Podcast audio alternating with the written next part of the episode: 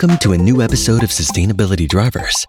Join us for an electric ride into a sustainable future, together with some of the most innovative thought leaders shaping what's going to be next. Cool, cool, Kara, that you're with us today. Good to have you on our sustainability podcast drive. Thank you. So, may you introduce you? Happy to. Yeah, my name is Kara Pecknold. I'm an executive design director at Frog and uh, lead for sustainability, especially when it comes to sustainability and design. And what is Frog?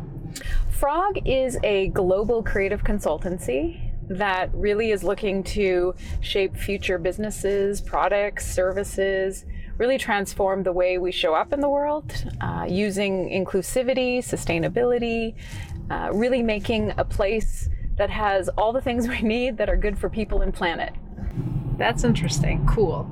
So, as you know, we are all tackling climate change at the moment, and we need to act actually. Um, does Frog have dedicated sustainability goals?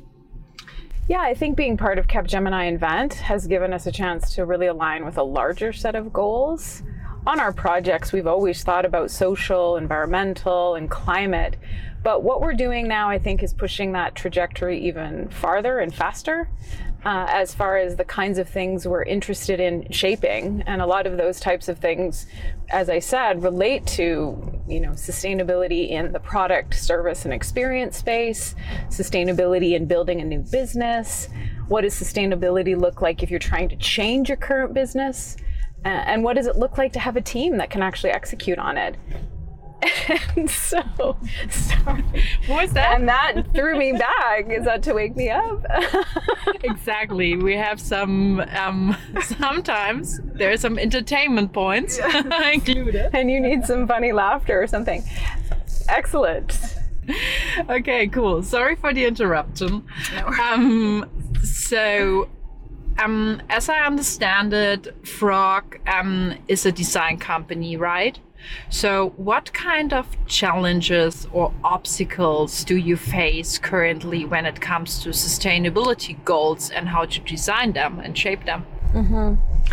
Well, I think some of the challenges we face are honestly sometimes the kind of company's readiness uh, so we might be working with a company and it's not really ready to change or shift or transform.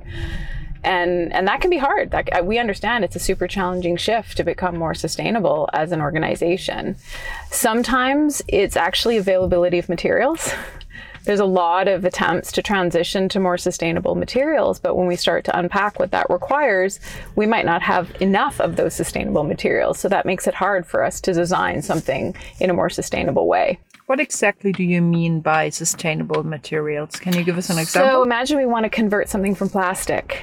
There are solutions out there, but many of those solutions, when we when you sort of go under the hood and look deeper uh, into what's possible, some of them, if you want to make a level of product at scale, there's actually not enough of that material available because it's in such high demand across so many different organizations and companies.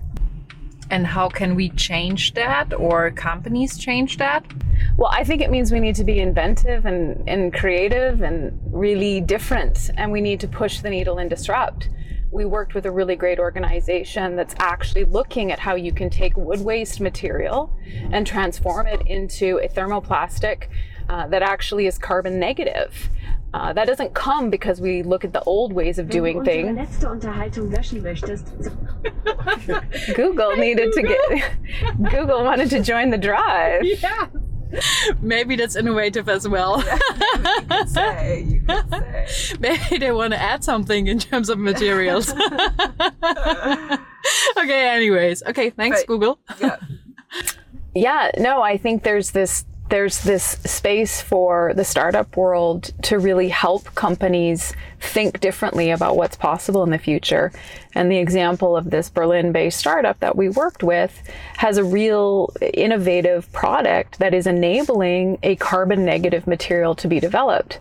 Uh, that doesn't come because they've done business as usual. It comes because they're giving themselves, as a smaller organization, the permission to disrupt and to be pushing the boundaries. And I think larger companies should look at some of those ways to push the boundaries and to have smaller pockets of experimentation and risk taking. Because truthfully, if we kept going at the scale we're going at, we're never going to meet um, the climate targets that we have. So it does really mean, I think, partnering in a different way than we might have done before and partnering with organizations, building up consortiums that can really transform uh, the potential of these kinds of targets that uh, every company has. What would be the ideal, um, the ideal ecosystem you could imagine um, in the future to really drive sustainability from an end-to-end perspective?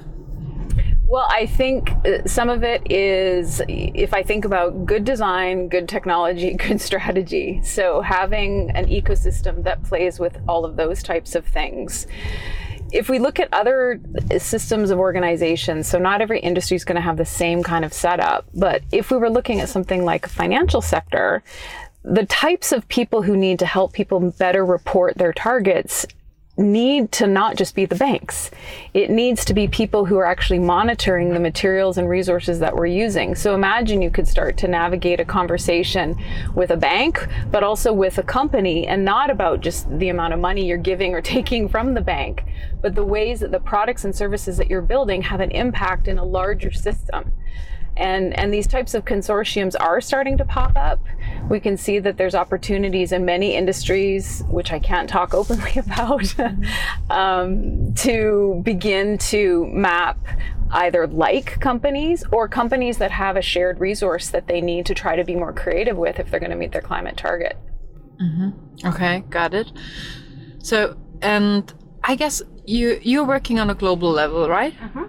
Um, so can you benchmark um, the landscape of companies who are already achieving their targets, or do you think they're not pushing hard enough? Um, maybe you can give us a little bit clue around this. I think the science-based targets are, um, are, are a really good starting point for how we look at the um, a, a level of requirement. And so if a company can start there, that's a great starting point. Making a commitment is the starting point. But if we look at the landscape, I think it depends what industry and sector. I think some things are harder to convert and harder to switch. We can see that in anything related to the oil and gas industry, that is a harder, we have a, a great dependency on fossil fuels. We have a great dependency on this particular resource in order for a lot of our life to actually exist. So some of it is, I think, well documented and well mapped. The inconvenience of it is that we have to reimagine new materials to be able to have this kind of quality of life. So, yeah, I think it depends on what industry you're looking at. If we look at banking, there's one set of sort of criteria that people are looking at. If we look at manufacturing, there's another set of criteria. So rather than complicate the issue, I, I, sometimes it probably feels like we stay at a high level, but at the high level, there needs to be a commitment from the organization in order to move. How fast you move, I guess, depends on how much you feel the direct impact of what's happening in the world. It's hard not to look at fires in Australia, floods in Germany, and not ask yourself, is there some sort of correlation? And I think the IPCC has alerted us that there is, in fact, a correlation between our behavior and, and the nature of the world we live in. Mm-hmm. I don't know if I answered your question, but. No, you did. That's fine in regards to the IPCC report, um, let's imagine we are in the year 2030 and we are all already achieved our goals um, and we became climate neutral. Um, can you imagine what frog design is doing? Yeah, I guess I'm. I guess I'm. I guess I'm skeptical of the 2030 mark. I think what I see around me indicates that there are entire systems that need to be changed. and and with that new things that need to be designed and and it's it's just so complex and inter intermingled that it makes it really difficult for me to picture that I'm not working to solve some of these challenges um, as a designer but I think the thing for me that is changing is that I'm not just looking at a product as a product in isolation anymore. Uh, an example is looking at designing a new, you know, product for solar energy. And how do we bring solar energy to people who don't have access to it? We talk a lot about changing the big energy systems, but sometimes those those changes need to happen at smaller scale in order for adoption and behavior change to actually take place. And I think a lot of what we talk about when we talk about meeting climate targets, they are often talked about in the abstract. They're talked about from a technical perspective. They're like, what does 1.5 degrees even look like? What does that feel like? What would that be like? Um, so I think for me, there's just this this longer road, and and I'd love to say it's going to be better at 2030. Sorry to, sorry to bring pessimism onto the conversation, but I think there's a lot that needs to change. And, and really, when I think about what needs to change, often for a company, that means its purpose needs to change. And, and its reason for existing and its reasons for being. Not because they stop making everything they've made, but reassigning a new purpose to what you make, I think is going to make the big difference in the world. And because I believe that the talent of the future just simply will not tolerate a company that doesn't sort of stand up for something bigger than we make X widget or we make this thing, um, I think a larger purpose will be the bigger part of the conversation and not in a greenwashing way, but in a way that's truly connected to the product, service, operations that a company exists to deliver. Understood. So what is wrong with the system we are living in? Well, this one's a hard one to say because we live in a system that's very focused on consumption and acquiring. So the idea of living with less is a hard thing for any of us. We usually think of it that as a painful thing. It mean, usually is interpreted as I have to give something up. But I think the system is often very driven by the need to have more things. So I think that's where I'm asking myself the question what are the things that bring the most power and meaning to the world? Is more things giving the essentials of life, you know, energy in your home, clean air to breathe, food on the table. So when I think about industries and sectors that I really want to help transform or impact, you know, I do think about things like farming and agriculture because the food we need on our table is a really critical thing and, and we need. Um, if I think about being able to see and, and see on the streets safely and have a car that lights up so that I know where I'm going, um, you know, then I think about really good sources of energy and and then it starts to resonate for me and make sense for me as far as what are we focusing our time and our attention on. Um, the system is one that's riddled with lots of different opinions and lots of different realities but i think aligning on sort of sh- what do we share in common is is part of how i how i view the system. Mm-hmm. Got it. And if you could send out one wish to achieve climate goals or to change the system, what would it be?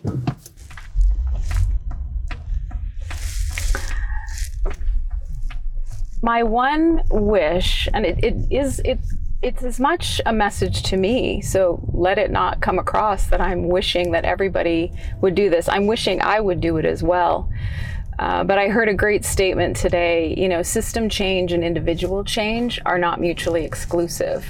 So, my one wish would be that people understand their role and their impact on the world and the way that they, what they touch has an impact on, you know, how much we use as far as energy and resources. But on the flip side, that collective of people would start to realize that when they start to change, you are part of the system. You are part of the system change. And it's not somebody over there or those people over there who lead whatever. It's actually on us from the perspective that we have a chance to really be people who rise up together to make change in the world. So, my wish is that people would see that they can be the change that the world desperately needs in order to meet these targets. Kara, thank you so much for this inspiring conversation. You're welcome. Wonderful for having you, and um, I wish you a wonderful day. Thank you so much. It's been a pleasure. Bye bye. Bye.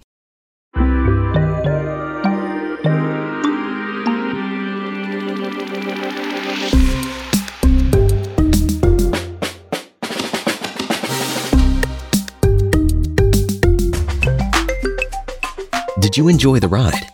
Follow us on Spotify, Apple Podcasts, Google Podcasts, or YouTube to never miss an episode. Sustainability Drivers is a 48 Forward podcast powered by Capgemini Invent and Polestar, produced by the 48 Forward Studios in Munich.